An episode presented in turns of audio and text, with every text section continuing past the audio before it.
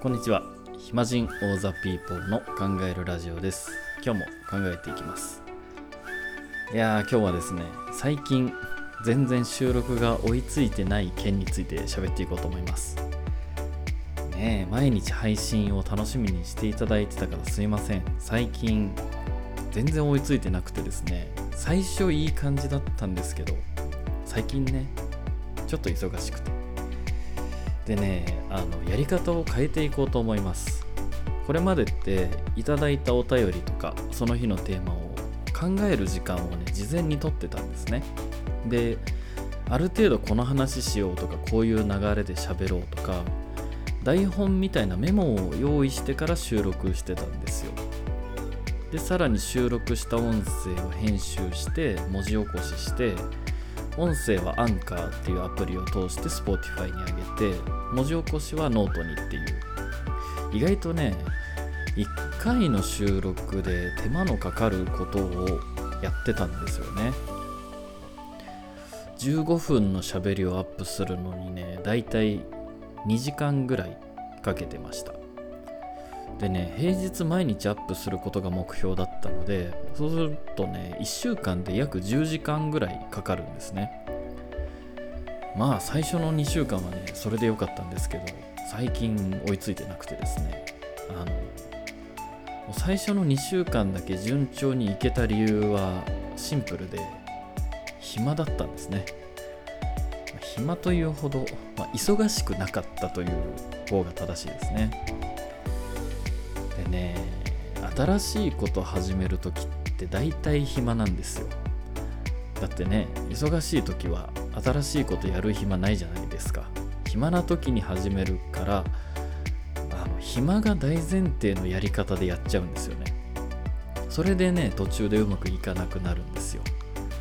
これね皆さんもあるんじゃないですかね。僕は何回それをやってしまったか分かんないんですけど最初余裕なのにだんだん他のことに時間取られていつの間にかやらなくなっちゃうっていうね。でもね人生ずっと暇が続くなんてなかなかありませんから最初から忙しくてもうまくやれる形でスタートさせればいいんですよね。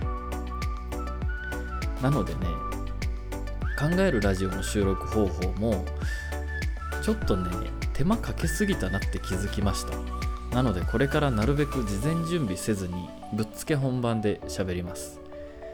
そして文字起こしはね誰かやりますか？あの考えるラジオってこれ収益生むものじゃないのでもしやってくれる方がいたらボランティアになっちゃうんですけどもし考えるラジオの文字起こしやりますっていう変わった人がいたらぜひお願いします。でもあの決して無理をせずに暇で時間が余っててタイピング得意だしやってやるかぐらいの方いましたらお願いします。ねえ多分ぶっつけ本番で喋って文字起こし誰かがやってくれたら15分の喋り今2時間かかってるのがね30分あれば終わると思うんですよ。編集ぐらいなんでやることが。すごいですね。4分の1ですよ。これからそうしましょう。ね。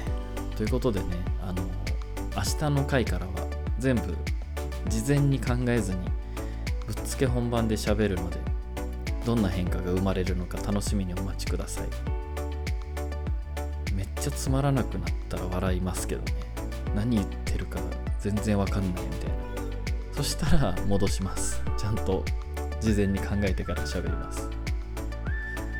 でもあれですね。あのこの考えるラジオの前に「あたすき」っていうポッドキャストやってましたけどあたすきはね全部即興で喋ってたんですよ。なのでもしかしたらあたすきの雰囲気に近くなるかもしれませんねまた。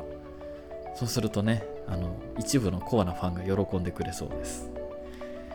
えー、それでは明日からの考えるラジオの変化楽しみにお待ちください。以上暇人オーザピーポーの考えるラジオでした。ではまた。